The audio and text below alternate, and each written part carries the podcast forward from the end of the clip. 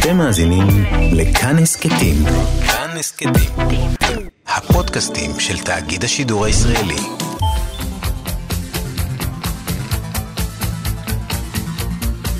חלון גאווה עם איציק יושע.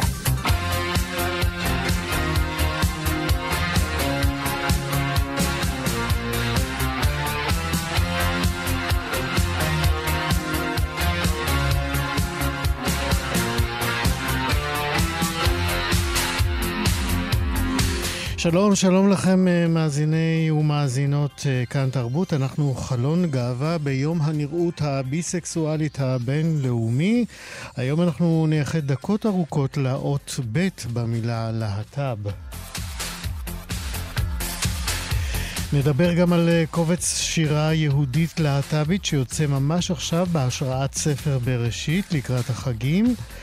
אה, וגם נצלול אה, למחקר מפתיע שמגלה איך אפשר להפוך את בתי המלון אה, לידידותיים יותר לבני קהילת הלהט"ב.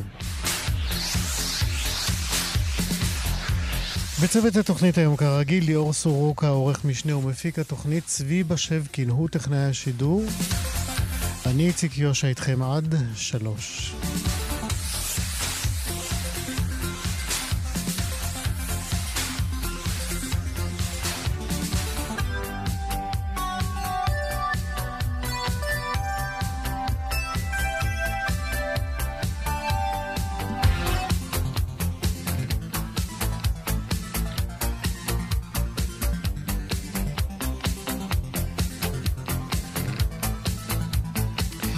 ארגוני הקהילה הגאה בירכו על החלטת בג"ץ שקבעה השבוע כי יש להעמיד לדין, לדין משמעתי את רב העיר צפת שמואל אליהו בגין שורת התבטאויות נגד קהילת הלהט"ב וכנגד ערבים. זאת תהיה הפעם הראשונה שבה רב עיר יועמד לדין משמעתי, ועל ההחלטה חתומים נשיאת בית המשפט העליון אסתר חיות והשופטים יצחק עמית ואלכס שטיין. החלטת בג"ץ ניתנה בעקבות עתירה שהגישו המרכז הרפורמי לדת ומדינה והאגודה לזכויות האזרח. העתירה הוגשה בין השאר בעקבות דברים שאמר הרב אליהו בריאיון לגלי צה"ל ב-2017. בהתייחסו לחברי הקהילה אמר הרב אליהו, לא נאפשר למדינה להיות להט"ביסטן. הם חברה חולה. האם ניתן לגיטימציה גם למחלות? הילה פאר, יושבת ראש האגודה למען הלהט"ב בישראל, בירכה על ההחלטה ואמרה כי פסק הדין הקובע שיש אנשי, שאנשי ציבור שממומנים על ידי כולנו לא יכולים להסית נגד אוכלוסייה שלמה בחברה הישראלית. לא ניתן שאנשי ציבור ינצלו את עמדת כוחם כדי להשתלח בקהילה הגאה ויקדמו שנאה, פילוג וגזענות.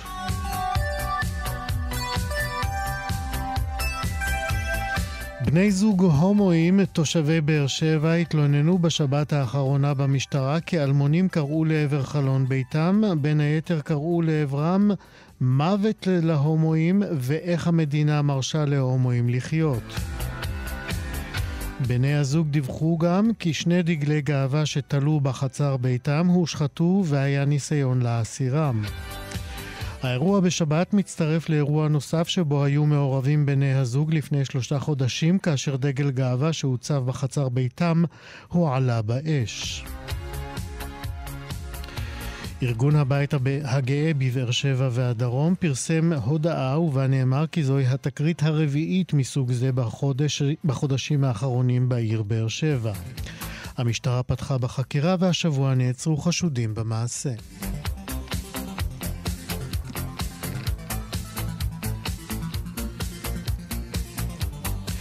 האפיפיור אה, פרנציסקוס השלישי, לא, האפיפיור פרנציסקוס טלטל את הכנסייה הקתולית כשנפגש בשבוע שעבר עם קבוצה של הורים להט"בים. בפגישה אמר להם האפיפיור, אלוהים אוהב את ילדיכם כפי שהם, והוסיף כי יש להם מקום בקהילה, ועד כאן חדשות.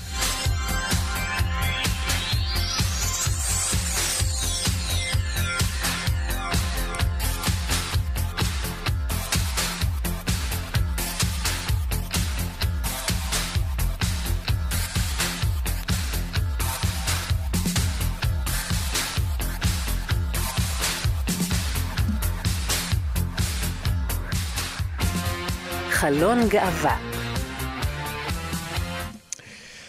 אז היום אמרנו הוא יום הנראות הביסקסואלית הבינלאומי, וזה גם הנושא הראשון שלנו להיום. מחקר שפורסם ב-2018 ב-Journal of Sex Research מצא, שאנשים סטרייטים סבורים כי נשים ביסקסואליות הן מופקרות יותר, מבולבלות יותר ונוירוטיות יותר ביחס לאנשים אחרים.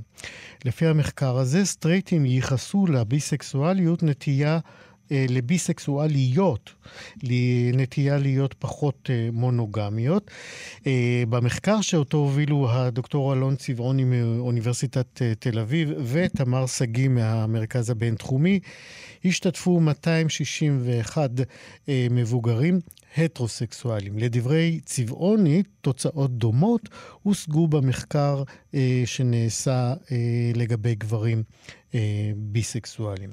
אה, תוצאות אותו המחקר גם תיארו את ההשפעות וההשלכות של המחיקה של הביסקסואליות בשיח החברתי. המחקר הצביע על כך שהנראות המועטה של ביסקסואלים בעין הציבורית הפכה את הסטריאוטיפים האלה, אה, הסטריאוטיפים השליליים, אה, צריך לומר, אה, ביחס לביסקסואלים, הפכה את הסטריאוטיפים האלה לחזקים יותר. הדוקטור אלון צבעוני הוא ביסקסואל, הוא דוקטור לפסיכולוגיה מחקרית ואקטיביסט למען הקהילה ה... ביסקסואלית. לאחרונה הוא מתגורר בלונדון לרגל מחקר אה, בתחום מדעי המוח. שלום לדוקטור אלון צבעוני. שלום איציק, תודה מש... רבה על ההזמנה. תודה שאתה איתנו. אה, תיארת מחקר מעולה דרך אגב, כל הכבוד. אני רק קורא, אתה יודע. אני מיטיב לקרוא. בכל מקרה, תגיד, אז, אז הכל מסתכם, אה, מתחיל ומסתיים אה, בנראות ובעוצמות שלה, או שזאת אה, ככה דרך פשטנית שלי להסתכל על הביסקסואליות? אז אני חושב שנראות זה חלק מאוד משמעותי מהעניין. כי בהיעדר נראות, אז אנשים ככה פונים באמת לא, לאינטואיציות שלהם. ובעצם השאלה המרכזית שעניינה אותי בשני המחקרים האלה, גם על הגברים וגם על הנשים, זה בעצם משהו שהוא קצת פרדוקסלי לגבי אה, ביסקסואלים, שיש מעין מצב מוזר שמצד אחד יש אפליה ויש אה, אה, סטריאוטיפים, ומצד שני יש את החוסר נראות, אה, שזה, אם חושבים על זה, קצת מוזר, כלומר, למה שיהיה לי סטריאוטיפים כלפי קבוצה שאני לא מכיר, שאני אפילו לא יודע שהיא קיימת. שאלת כן. ולכן אתה תשיב. בהחלט. אמ, ובעצם התיאוריה שלנו היא שחלק גדול מהסטריאוטיפים והאפליה כלפי אנשים ביסקסואלים לא נובעת ישירות ממפגש עם אנשים ביסקסואלים, לא נובעת מאיזה חשיפה או למידה של אה, איך אנשים ביסקסואלים מתנהגים, או פגשתי אנשים ביסקסואלים אה, אה, לא מונוגמיים ולכן אני מניח שהם לא מונוגמיים, אלא יותר מתוך חשיבה בינארית לגבי איך מגדר עובד. כן, אנחנו נוהגים לומר שגברים ונשים הם הפכים, באנגלית אומרים opposite sexes. כן. שזה ככה חשיבה שמלווה אותנו כבר כמה אלפי שנים, אבל אה, חשוב להבין שזה לא דרך נכונה לחשוב על זה, זה לא מדויק. אין שום דבר בכרומוזום X שהוא הפוך מכרומוזום Y, ואין שום דבר באיברי מיניה, אה, איברי רבייה נשים שהם אה, נקביים, שהם הפוכים מאיברי רבייה זכריים, אבל אם עוקבים אחרי ההיגיון הזה, אם חושבים שגברים הם ההפך מנשים, אז מה זה אומר על ביסקסואלים? זה אומר שביסקסואלים בעצם מחזיקים בשתי משיכות מנוגדות, כן? שאני נמשך מצד אחד אה, לגברים, מצד ההופכי לנשים, ואז יוצא מזה פשוט, זה מעין מסקנה שככה מתבקשת, שאנשים ביסקסואלים הם פשוט אנשים שקרועים בין שתי משיכות והם כל הזמן יהיו בקונפליקט וכל הזמן יהיה חסר להם. אז זהו, אפשר אה, לומר שבעצם אה, אה, הביסקסואליות או הביסקסואלים והביסקסואליות בעצם אתגרו את המחשבה גם הסטרייטית, אבל אני חייב לומר, גם הלהט"בית לאורך השנים. משום שבאמת מבחינת הנראות, זה לא רק שהנראות שלהם היא פחותה, אלא גם מהדברים שאתה אומר עכשיו, אה, אפשר להגיד שנורא נורא קשה להיאחז במה זה ביסקסואל, כאשר אה, מדברים על נראות, אז כשיש הומואים שיוצאים החוצה מהארון, ברור שהם הומואים, שלסביות יוצאות או טרנסים, אז נורא כאילו ברור, גם לעין סטרייטית וגם לעין להט"בית נורא קשה להבין את הדואליות הזאת. לגמרי. אני חושב שבאמת כשאנחנו אומרים חוסר נראות, אנחנו מתכוונים לכמה דברים. יש באמת חוסר הכרה, שאנשים פשוט לא יודעים, ויש גם, אה, כמו שאמרת, מחיקה, ויש גם הכחשה, שבעצם אנשים מנסים להסביר למה ביסקסואלית לא יכולה להיות. או גם אם אנשים אומרים, כן, ביסקסואלית יכולה להיות באופן היפותטי, כשהם פוגשים בן אדם שמזדהה כביסקסואל או כביסקסואלית, הם תמיד מוצאים מקומות להטיל ספק. הם תמיד אומרים, אוקיי, יכול להיות שיש ביסקסואלים, אבל אני לא מאמין שאתה ספציפית ביסקסואל. זה אולי אה, בגלל הקושי להשתחרר מהצירוף המיידי של אה, זוגיות, אה, מיניות, מונוגמיות. לגמרי, בדיוק הקשבתי לפרק שלכם אה, עם, אה, עם דפנה יואל, וגם את הנקודה הזאת, ש, שככה התפיסה החברתית, התרבותית, היא, היא כל כך מקובעת, שפשוט בתוך המערך הזה, ביסקסואליות היא מאוד מאוד לא מובנת, והיא מאוד, אה, מניחים עליה הרבה מאוד הנחות. וברגע שהיא אה, כל כך לא תואמת להבנה החברתית שלנו של מה זה מגדר ומה זה מיניות, אנחנו פשוט משליכים על הנטייה הזאת כל כך הרבה דברים, ו- ופשוט מתעקשים למצוא דרך להסביר את זה לעצמנו. אז, אז הרבה אנשים ביסקסואלים למשל, אה, כולל אני, חווינו אין ספור פעמים את החוויה של לצאת מהארון, ואז לשמוע כל מיני שאלות, שגם אם הן מגיעות מלא מתוך מקום של עוינות, מנסות ככה למקם לנסות להבין, אוקיי, אבל למי אתה נמשך יותר, או, או מה זה בעצם אומר, אבל, אבל בעצם היית יותר עם גברים ופחות עם נשים, אז זה לא אומר שאתה יותר הומו מאשר... וכל השאלות האלה זה בעצם שאלות של אה, אה, חוסר מוכנות לקבל משהו שעבור ביסקסואלים הוא הרבה יותר מובן מאליו. אמ, אבל בוודאי במסגרת אותן שאלות שקשה לשמוע אותן, אה, האם אתה יכול לגייס איזשהו, אה, איזושהי יכולת להבין את המקור של השאלות האלה? לגמרי, לגמרי. אז אני חושב שבאמת, לכן אני אומר שהרבה מאוד מהשאלות האלה לא נובעות מתוך מקום של עוינות, כן? הן באמת נובעות מתוך מקום של חוסר הבנה, ולמעשה ככה, הדבר שמבחינתי היה אחת המסקנות החשובות מהמחקר שעשינו, זה שהן כל כך אינטואיטיביות, ואנשים לא מבינים, אנשים שככל שהם לא מכירים, ככה הם לא מבינים שהשאלות האלה נתפסות כפוגעניות. כן? שזה כי... חשוב לומר, כן. בדיוק, כי, כי בעצם הם לא מבינים שמה שהם אומרים הוא סטריאוטיפ, כי הם לא מכירים את הסטריאוטיפ. כן? לכן באיזשהו מקום יום הנראות הביסקסואלי הוא כל כך חשוב, כי זה מעבר לומר, אנחנו קיימים, זה גם לומר, תראו שהדעות הספציפיות האלה שאתם מחזיקים לגבינו, הן דעות פוגעניות, הן לא דעות שהן נכונות, הן לא דעות שאנחנו מזדהים איתן, וכשאתם מעלים את זה שוב ושוב ושוב, אנחנו חווים את זה שאתם מטילים בנו ספק, אתם לא חווים את זה ככה, אתם חושבים שאתם שואלים שאלות ניטרליות, אנחנו חווים את זה כמשהו שהוא אז אה, מאוד לא נעים. בוא, בוא אני אנסה להקשות עליך לצורך הדיון שלנו, משום שבאמת אנחנו מנסים אה, ככה להנגיש את המונח הזה ביום הזה, אה, יום הנראות הביסקסואלית. אתה נשוי לאישה, נכון? נכון. כשאתה מציג את עצמך כביסקסואל, האוזן הסטרייטית, מה היא שומעת? אז בגלל שאני נשוי לאישה, אז מה שהם ישמעו זה למשל שאולי אני מנסה למשוך תשומת לב. אה, אולי אני ככה אה, מחזיק באיזשהו משהו, באיזושהי זהות שהיא כבר לא לי. כן, שאולי התנסיתי בעבר לפני שהייתי נשוי, לפני שהייתי עם אישה, אבל עכשיו זה לא באמת רלוונטי. כן? אז זה בעצם גם ניסיון כזה להצדיק את המצב. אה, וכמובן, אתה יודע, תלוי בכל מערכת יחסים. אם הייתי עם גבר, אז היו אומרים לי שאני בעצם אה, בארון ומפחד להזדהות, ככה אני מלא בהומופוביה מופנמת, ואני לא מוכן להזדהות אה, כהומו. וכמובן נשים גם חוות מהכיוון שלהן, כן? אז זה כל פעם מעין כזה ניסיון אה, להצדיק, כן? איך אתה בעצם לא, לא באמת ביסקסואל. אה, מה לדעתך? והרבה אנשים באמת לא מבינים איך זה מתבטא, איך זה יכול להיות שביסקסואל בכלל נמצא במערכת יחסים. אה, ש, שהיא לא כוללת אה, פרטנרים מכל מיני מגדרים, ונגיד הייתי גם, התנדבתי בחושן ש... כשהייתי בישראל, ואחת השאלות שתמיד הייתי מקבל זה איך, איך הביסקסואליות מתבטאת במערכת יחסים mm-hmm. מונוגמית. כן. ומבחינתי התשובה היא ש... ברגע שאני נמשך לבת אדם, בן אדם, לכל מגדר, אז זה מבחינתי ביטוי של המערכת היחסים הביסקסואלית, כן? כלומר, לי אין משיכה שהיא הטרוסקסואלית מצד אחד לנשים והומוסקסואלית לגברים, כן?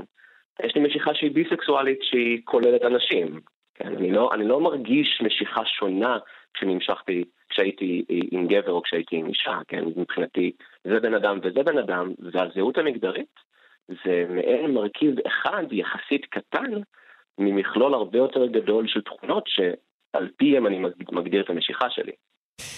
כן, אנחנו לצערי צריכים אה, לסיים את השיחה הזאת, אבל אני לסיום רוצה לשאול אותך, אה, אתה גם אמרת בשיחה אחרת אה, שבעצם ביסקסואלים חיים בקונפליקט מתמיד, אבל הקונפליקט הזה, אתה אומר, הוא, הוא חיצוני ולא פנימי. יכול להיות שזה שורש הקושי בהגברת הנראות? לגמרי, כי בעצם יש כאן איזשהו מצב מאוד מוזר ש...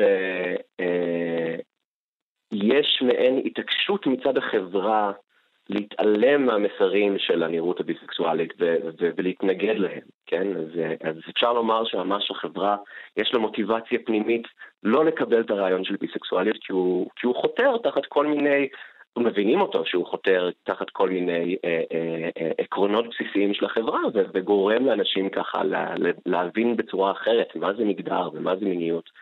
אה, אז אומרים שביסקסואלים מבולבלים, אז אני תמיד חושב, כן, יש משהו מאוד מבלבל בלחיות בחברה שאומרת לך שאתה לא קיים, כן? הבלבול הוא לא המשיכה, הבלבול הוא האינטראקציה עם החברה סביב המשיכה. כן.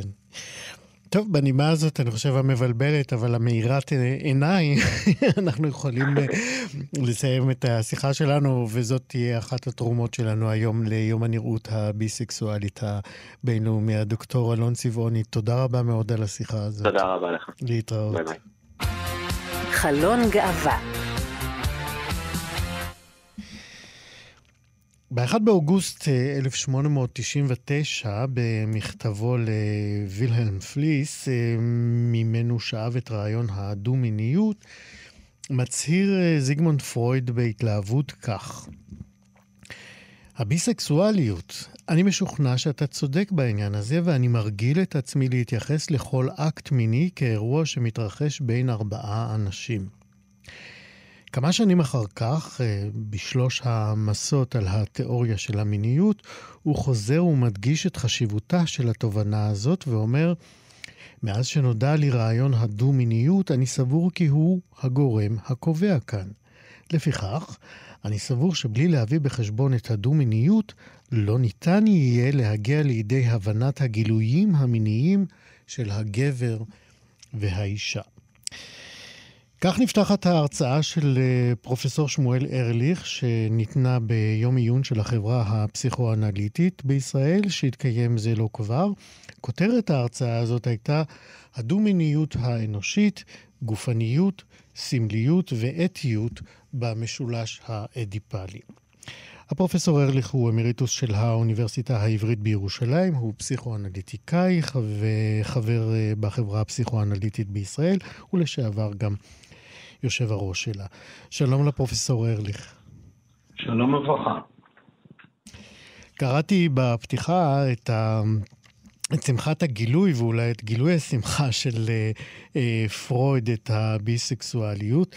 אה, ומכיוון שפרויד נתפס עד היום ככה, כ, גם בציבור הרחב, כאב הגדול של הפסיכואנליזה וה... הפסיכולוגיה המודרנית. Uh, אני אבקש ממך להסביר למה הגילוי הזה מילא אותו חדווה כזאת גדולה. אוקיי. Okay. אמ, אני חושב שזה מילא אותו חדווה, כי אולי הוא פתאום הבין יותר ממה שהוא הבין לפני כן. פרופסור ארליך, פרופסור ארליך, כן. אני עוצר אותך.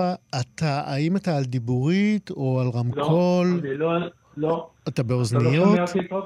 אתה... לא.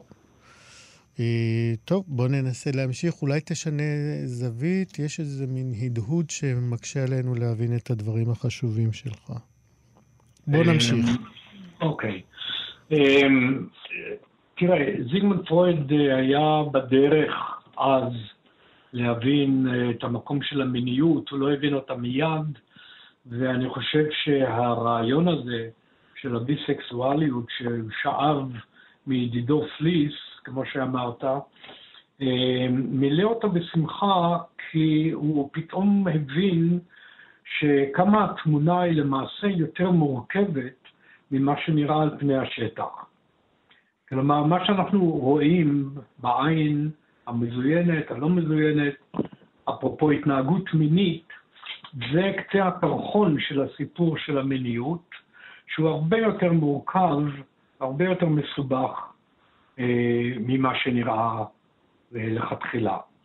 והדבר הזה הוביל אותו בדרך שאותה הוא פיתח בהמשך, אה, שבה, כפי שידוע, הוא נתן מקום מכל מיני סיבות מאוד מרכזי להתפתחות של האדם, ב... סליחה, להתפתחות של המיניות בהתפתחות של האדם, ושל האנושיות ואפילו של החברה האנושית. אז uh, יש כאן ציר מרכזי שמתחיל בהבנה של המורכבות שבאה עם ההבנה של הדו-מיניות, ואחר כך קיבלה עוד שלבים נוספים, פנים נוספות, מורכבות נוספת וכן הלאה. אנחנו... האם אתה שומע אותי בסדר? עכשיו אני שומע אותך בסדר, ולכן לא הפרעתי לך. אוקיי, אה, טוב. אני, אני רוצה, אנחנו נתייחס, ל, אם נספיק, אה, באמת להתפתחות שלה עם השנים. אני רוצה אבל להיכנס אה, איתך ביחד לדינמיקה האדיפלית אה, שאתם, שאתם מתארים בהתפתחות של בני אדם, ששם בעצם, אמרת לי, זה צוואר הבקבוק של הדו-מיניות. נכון, נכון. תראה, הרי כל, כל הדבר הזה בעצם, מושתת על זה שהרעיון של הדו-מיניות הוא רעיון שאומר בעצם שיש כאן איזה רצף, והרצף הוא מהגופני אל הנפשי. ואפשר לומר את זה בצורה אחרת אולי, מהחייתי אל האנושי. כלומר, בפרספקטיבה מזווית אחת, אנחנו בני אדם, אנחנו חיות, כמו יתר החיות על פני כדור הארץ. אנחנו יצורים חיים, התפתחנו במהלך האבולוציה למה שאנחנו היום. ובטבע החייתי שלנו, הדו-מיניות כבר נמצאת, היא טבועה שם. כלומר, היא בעצם חלק מהביולוגיה שלנו. אגב, זה מעניין, כי פרויד בשעתו, כשהוא אמר את זה, עדיין לא היה מודע למקום או אפילו לתגלית של ההורמונים, למרות שהוא כבר ניבא אותם אה, בכתביו, אבל אה, זה עוד לא היה ידוע. היום אנחנו יודעים על זה הרבה יותר. בכל אופן, אה, הגשר הזה או הרצף הזה בין החייתי והאנושי הוא משהו שמתפתח בילדות המוקדמת ומגיע לאיזושהי צומת מאוד חשובה, מאוד מרכזית, שאת הצומת הזאת פרויד כינה הקומפלקס האדיפלי. עכשיו, מבלי להיכנס יותר מדי לדברים, כי זה באמת, אפשר לדבר על זה שעות, אבל הקומפלקס הזה הוא כל כך חשוב, מכיוון שמה שמתנקז בו, לתוכו וממנו, זה מה שהיה בהתפתחות עד כה, שזה חשוב, אבל זה גם עובר איזושהי, איזשהו גיבוש. כן, אה. כדי שבאמת אנחנו נהיה בתמונה, אולי תיתן בקצרה את uh, המתווה, את סיפור המסגרת של אותו קומפלקס, של uh, תסביך אדיפוס. אוקיי, okay, התסביך האדיפלי, כמו שאתה יודע, כולם היום יודעים, זה שהבן רוצה לקחת את, את מקומו, אולי אפילו לרצוח את אבא, להיפטר ממנו, כדי שיוכל להתחתן עם אמא. כמו הסיפור של אדיפוס במחזה של סופוקלס. כן. אה, מה שאנשים פחות יודעים זה שזה חלק אחד וחלק אה, חשוב, אבל אה, באמת יחסית שטחי בתוך הסיפור. הקומפלקס האדיפלי הוא בעצם הנקודה בזמן והחוויה שבה הילד, גם הילדה, הקטנים, מגלים בסביבות גיל, יש על זה כל מיני ויכוחים, אבל נניח לרגע לוויכוחים, נניח שזה בסביבות גיל שלוש, ארבע, חמש, משהו כזה, הילד נעשה מודע לא רק לאבא ולאימא, אלא גם לזוגיות של אבא ואימא. למשהו אינטימי, סודי, מסתורי, מושך, מעורר, לא ידוע, לא מובן, שקורה ביניהם, ושהוא במובן הזה גם לא חלק ממנו. והשאיפה היא כן להיות שם, כן להיות חלק מזה, כפי שהוא היה חלק מכל מיני דברים עד היום.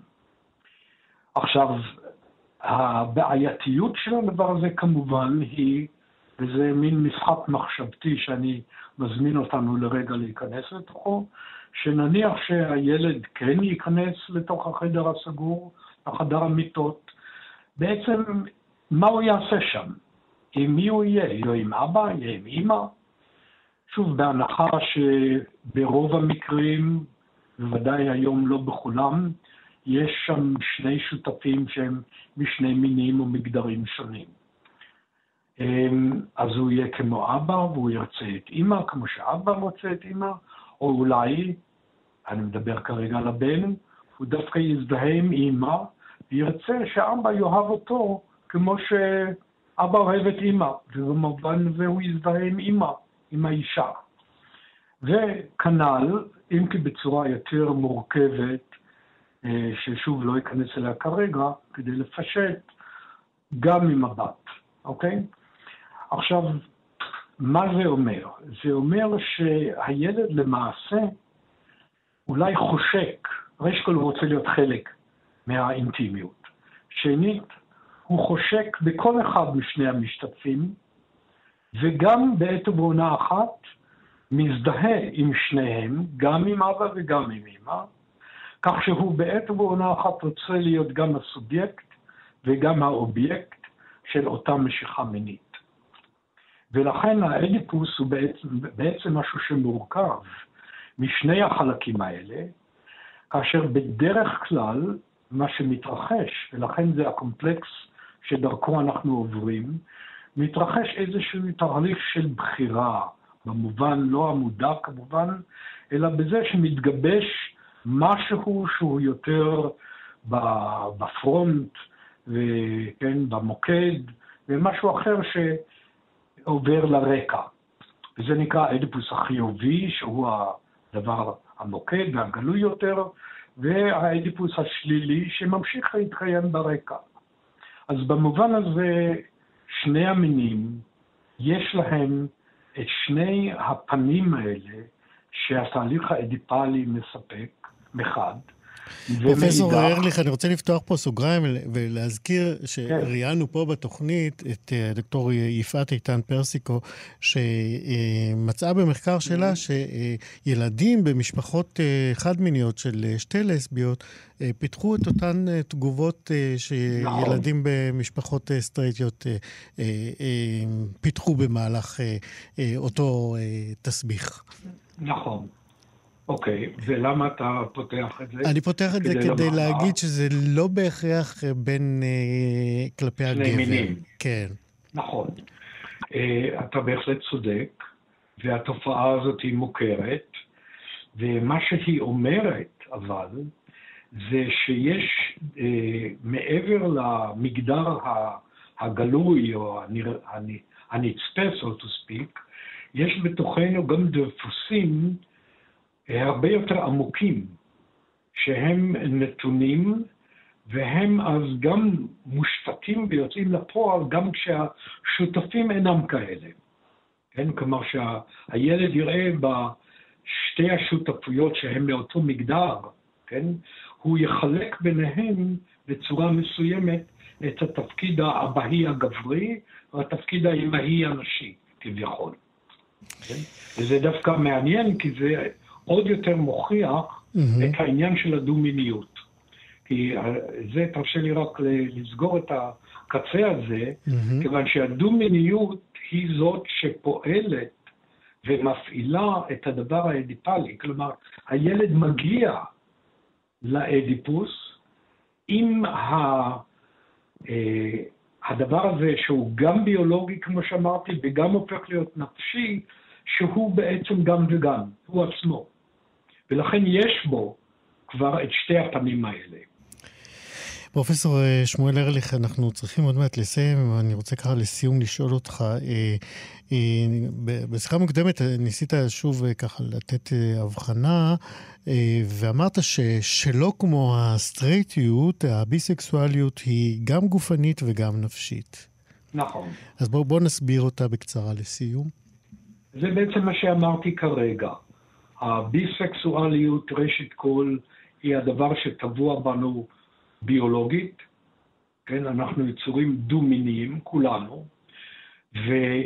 ובהתפתחות הנפשית שלנו, דווקא מבחינת האדיפוס שתיארתי לפני רגע, הבחירה שאנחנו עושים, בין אם נקרא לה הבחירה החיובית או השלילית, אומרת שכל אחד מאיתנו יכול לבחור, וזה מין כמעט, אפשר לומר במובן מסוים, כמעט הטלת מטבע, זה 50-50.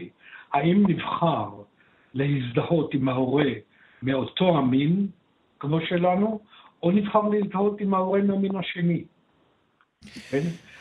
כן. הדבר הזה מקבל כל מיני חיזוקים מבחוץ, מהתרבות, מהסביבה, מהמשפחה כמובן, אבל אנחנו מגיעים לדבר הזה בגלל הדו-מיניות, כן? כך שהאופציות הן לכאורה כמעט שוות, ולכן יש מקום להסביר גם את ההומוסקסואליות, אבל באותה מידה גם את הבחירה ההטרוסקסואלית. הפרופסור אה, שמואל ארליך על הדו-מיניות האנושית, אה, גופניות, סמליות אה, ואתיות במשולש האדיפלי. לא הגענו לאתיות, אבל נכון. אני מזמין את מאזיננו לחפש את ההרצאה שלך ולקרוא את הדברים המרתקים והמאלפים האלה. תודה רבה לך על השיחה הזאת. אוקיי, תודה לכם. להתראות. בכל טוב, להתראות. חלון גאווה לקראת אה, חגי תשרי, שאנחנו נמצאים בעיצומם, יצא לאור אה, קובץ אה, שירה של יוצרים צעירים, להט"בים וקווירים יהודים דתיים. צריך להדגיש. בקובץ הזה יש 22 שירים שנכתבו בזיקה למושג בראשית, שגם נתן את, לקובץ הזה את שמו. אה, השירים אה, בקובץ מתייחסים אה, כאמור למושג בראשית, בעיקר בהקשר של הסיפור המקראי. מאחורי היוזמה הזאת עומדים שניים, אלון בלוך וזיו יעקב מולד, ומי שהוציא אותה אל הפועל הוא ארגון חברותה של הומואים דתיים. אנחנו נציין שלפני שנה חברותה פרסם אנתולוגיה שנקראה אה, לשכון בערפל, שיצאה אז כספר. השנה הקובץ הזה החדש, בראשית, יוצא במהדורה מקוונת. שלום לשי ברמסון. שלום איציק. אתה יושב ראש ארגון חברותה. נכון. אמ, אתה נחשף אה, כמעט לרוב השירה, תקן אותי אם אני טועה, לרוב השירה הלהט"בית אה, הדתית שנכתבת כאן בארץ. אה, ולכן אני רוצה לשאול אותך, איך משתקפים בשירים הש... אנחנו נגיע גם לשירים, אבל לפני זה אני רוצה לדעת כן. איך, איך משתקפים בשירים השינויים בחברה הדתית כלפי ההוויה הלהט"בית. אנחנו יודעים שהציונות הדתית עוברת שינוי מאוד משמעותי וקשה להתעלם ממנו. האם זה בא לידי ביטוי גם בשירים? אה, לחלוטין, אני מרגיש שהיום אה, ממש ניכר גם בתרבות, שבעצם הקונפליקט הזה שפעם היה מאוד... אה, הוא, הוא עדיין, כן, אה, אה, יוצר, אה, יוצר בעיות בזהות למעשה, וגורם לאנשים לרצות אולי לבחור בין הזהות הלהט"בית לזהות הדתית, אז דווקא פה, דרך השירים, ניכר שהיום יודעים יותר לשלב את שתי הזהויות האלה ולמצוא ביטוי גם ב... גם לחוויות החיים הלהט"ביות באמצעות באמת הטקסט המקראי ובסיפורים האלה. כן. כאשר הגיעו אליך שני הצעירים המוכשרים האלה, אלון בלוך וזיו יעקב מולד, עם הרעיון לקובץ, היית צריך למצוא בקושי כותבים, או שזה קרה לך? ממש לא, זה... קודם כל הם עשו את כל הבחירה, באמת עבודה טובה מאוד שלהם, אבל היו לנו כל כך הרבה יוצרים ויצירות אה, אה, ויוצרות שרצו אה, באמת להגיש, ונאלצנו להגיד לחלק שנשאיר אותם כרגע בחוץ, כנראה שנעשה עוד כאלה אנתולוגיות, אבל באמת שה... שהקהילה שלנו אוהבת מאוד את היצירה, אוהבת לכתוב, וזה מאוד מאוד ניכר ב... באמת בפניות האלה. כן. קודם כל, עצם הוצאת הקובץ הזה.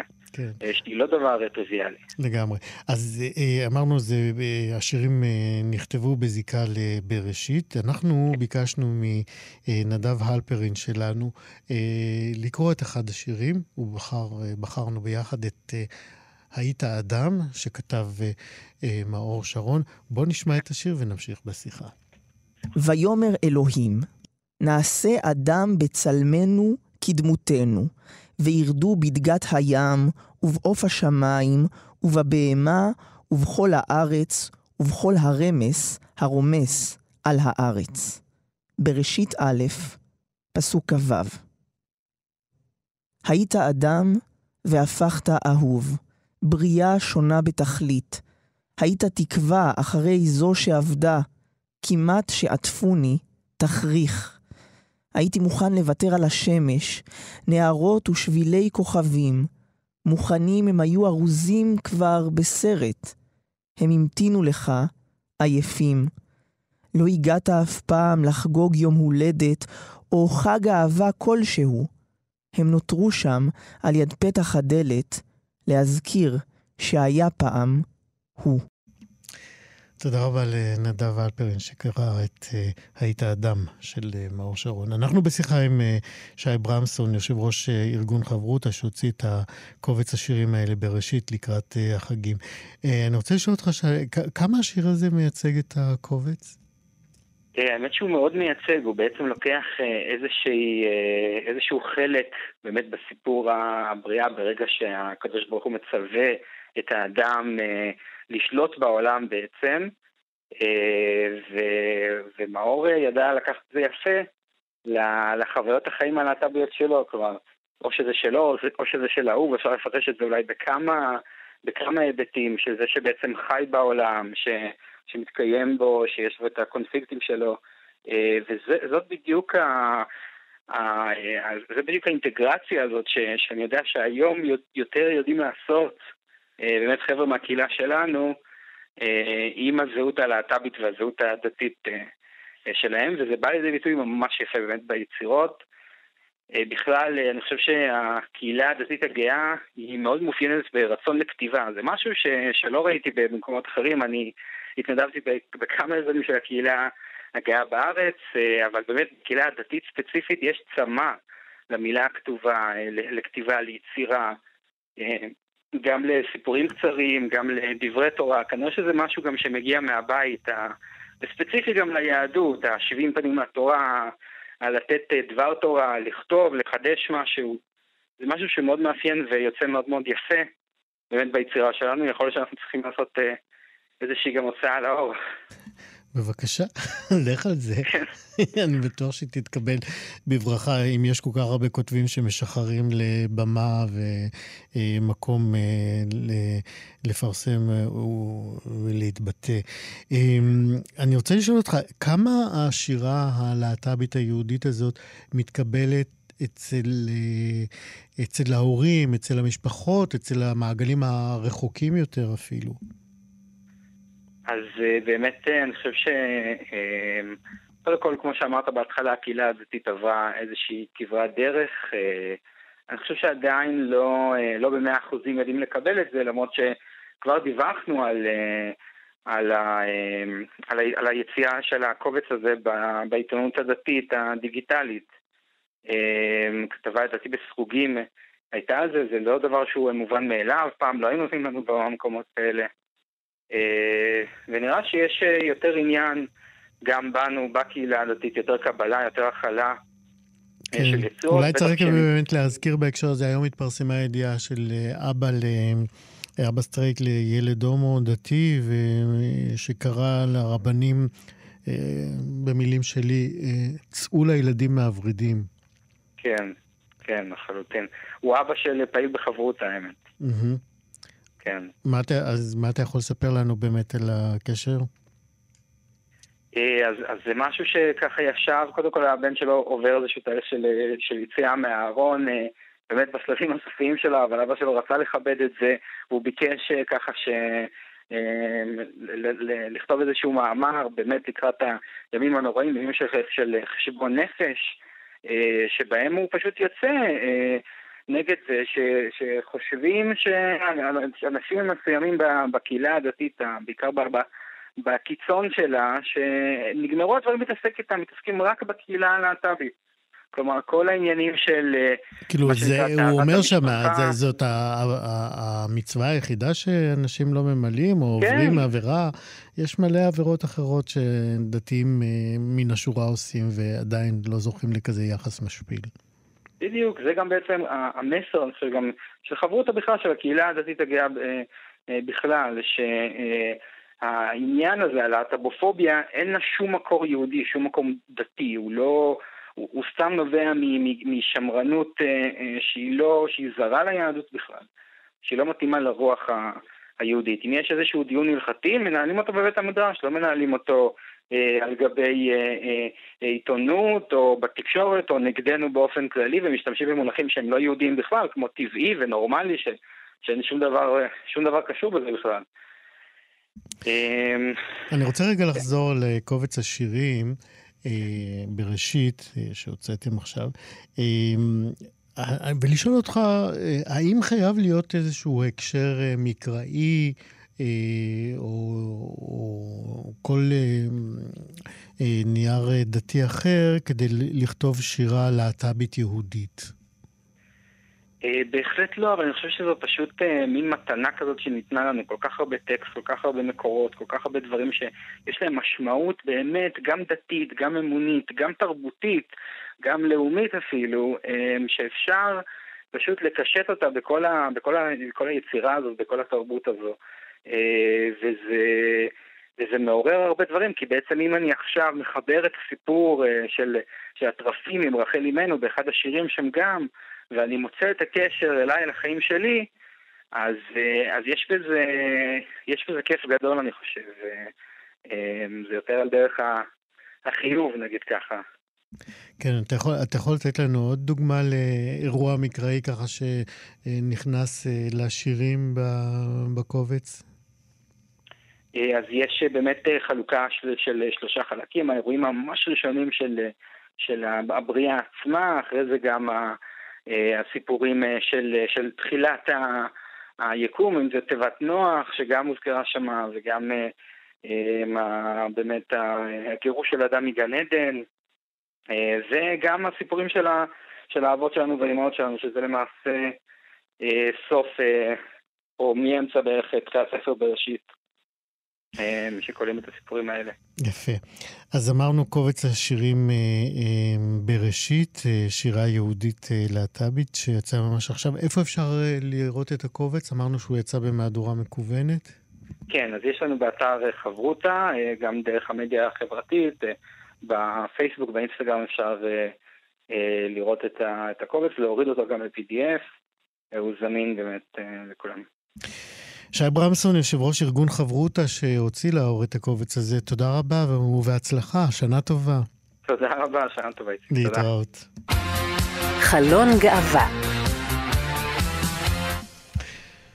בחודש שעבר, שימי ודניאל, זוג ההומואים, הגיעו לחופשה בבית מלון קלאב הוטל בטבריה, וכשהם ירדו לבריכה עם אה, מספר חברים, על פי עדותם, הקב"ט, קב"ט המלון, אה, דרש מהם אה, לצאת מהבריכה, מהבריכה בטענה ש...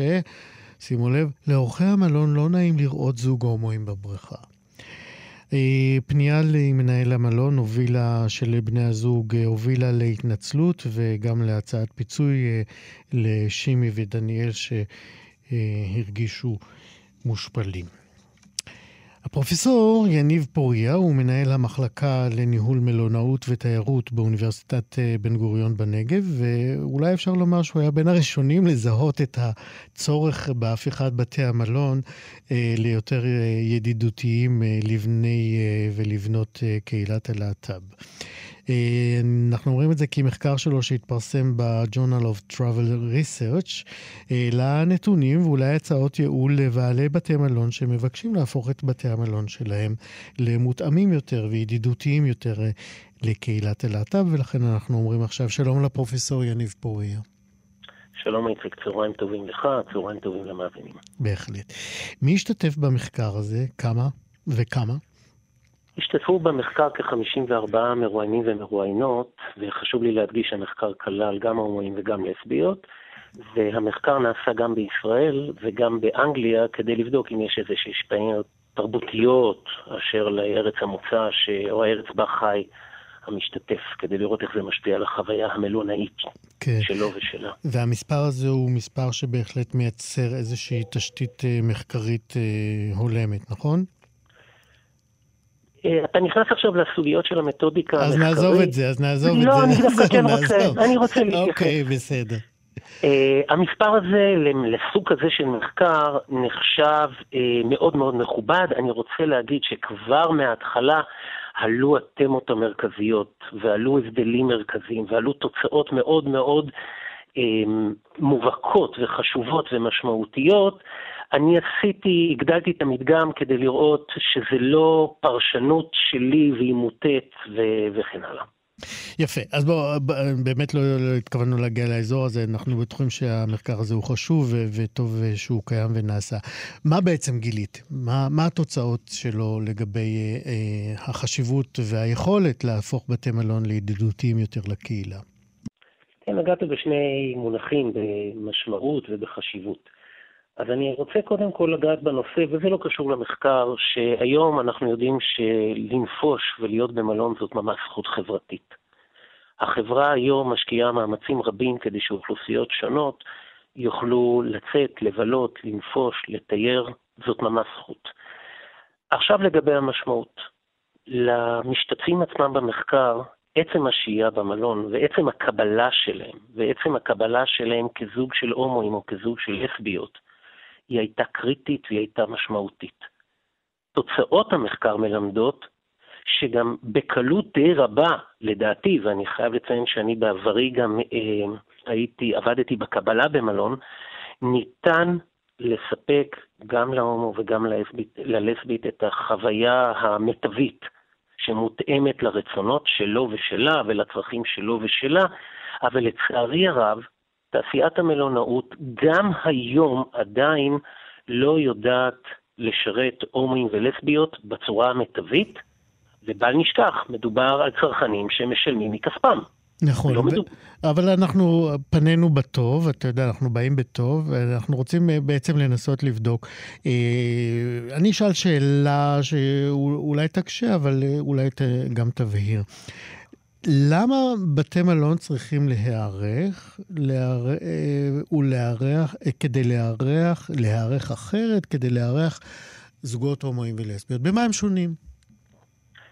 זאת אומרת, אתה בעצם שואל אותי האם יש קשר בין נטייה מינית לדפוסים של צרכנות. נכון. ואנחנו, יודע, נכון, ואנחנו יודעים משלל מחקרים שבשלל סצנות של צרכנות, הנטייה המינית משפיעה מאוד על החוויה הצרכנית עצמה. אני אתן לך דוגמה בהקשר של בית מלון. כי בהקשר של בית מלון אתה גם נמצא בחדר, שזה החדר, החלל הפרטי, ואתה גם נמצא בחלל הציבורי, וראה הדוגמה שנתת, של שימי ודניאל.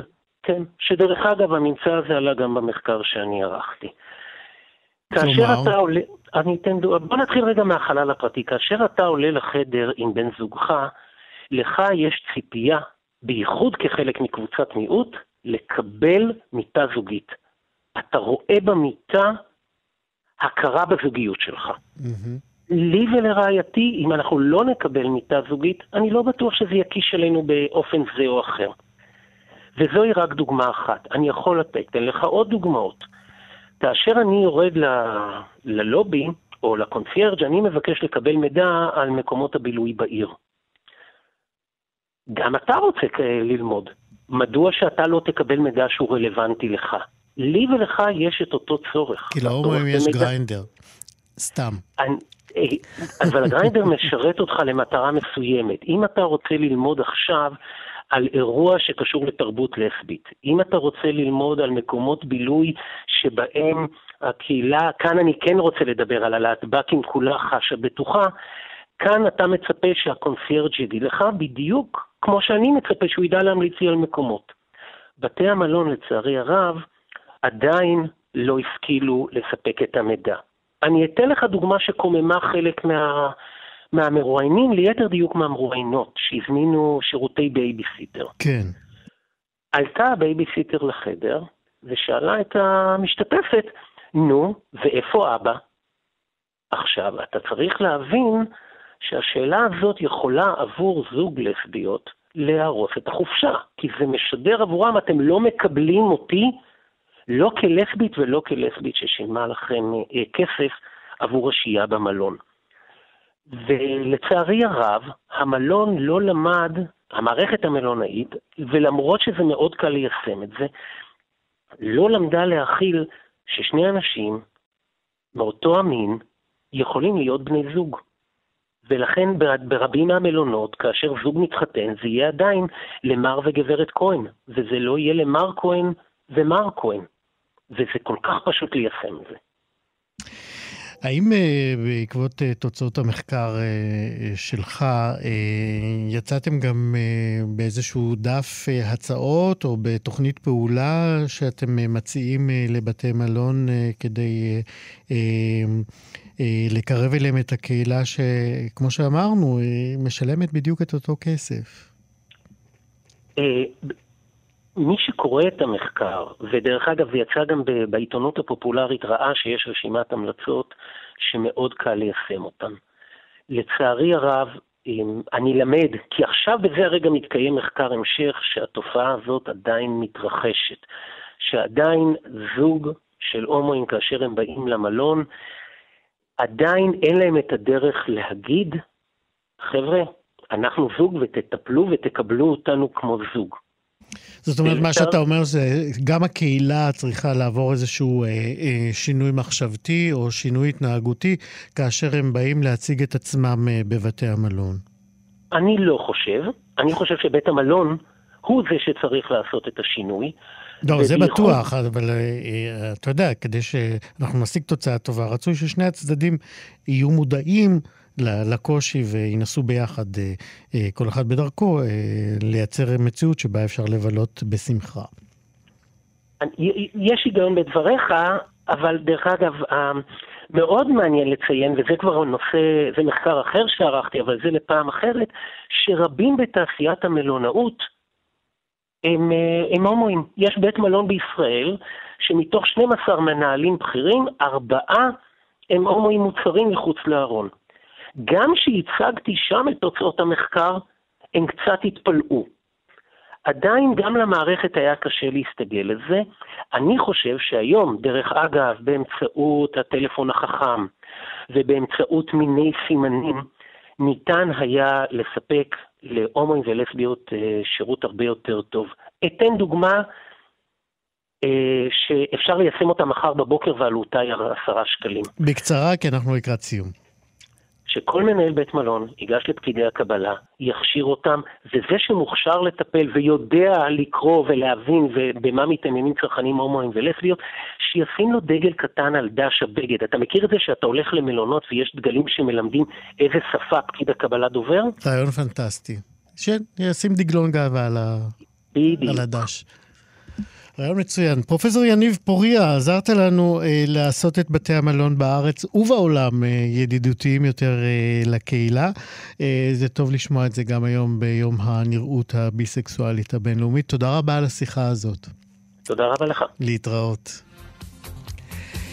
כאן אנחנו מסיימים את חלון גאווה להשבוע. תודה רבה מאוד לליאור סורוקה, עורך משנה ומפיק התוכנית הזאת. תודה רבה לצבי בשבקין, טכנאי השידור. אני איציק יושע, אני אהיה כאן בעוד חלון גאווה בשבוע הבא. להתראות.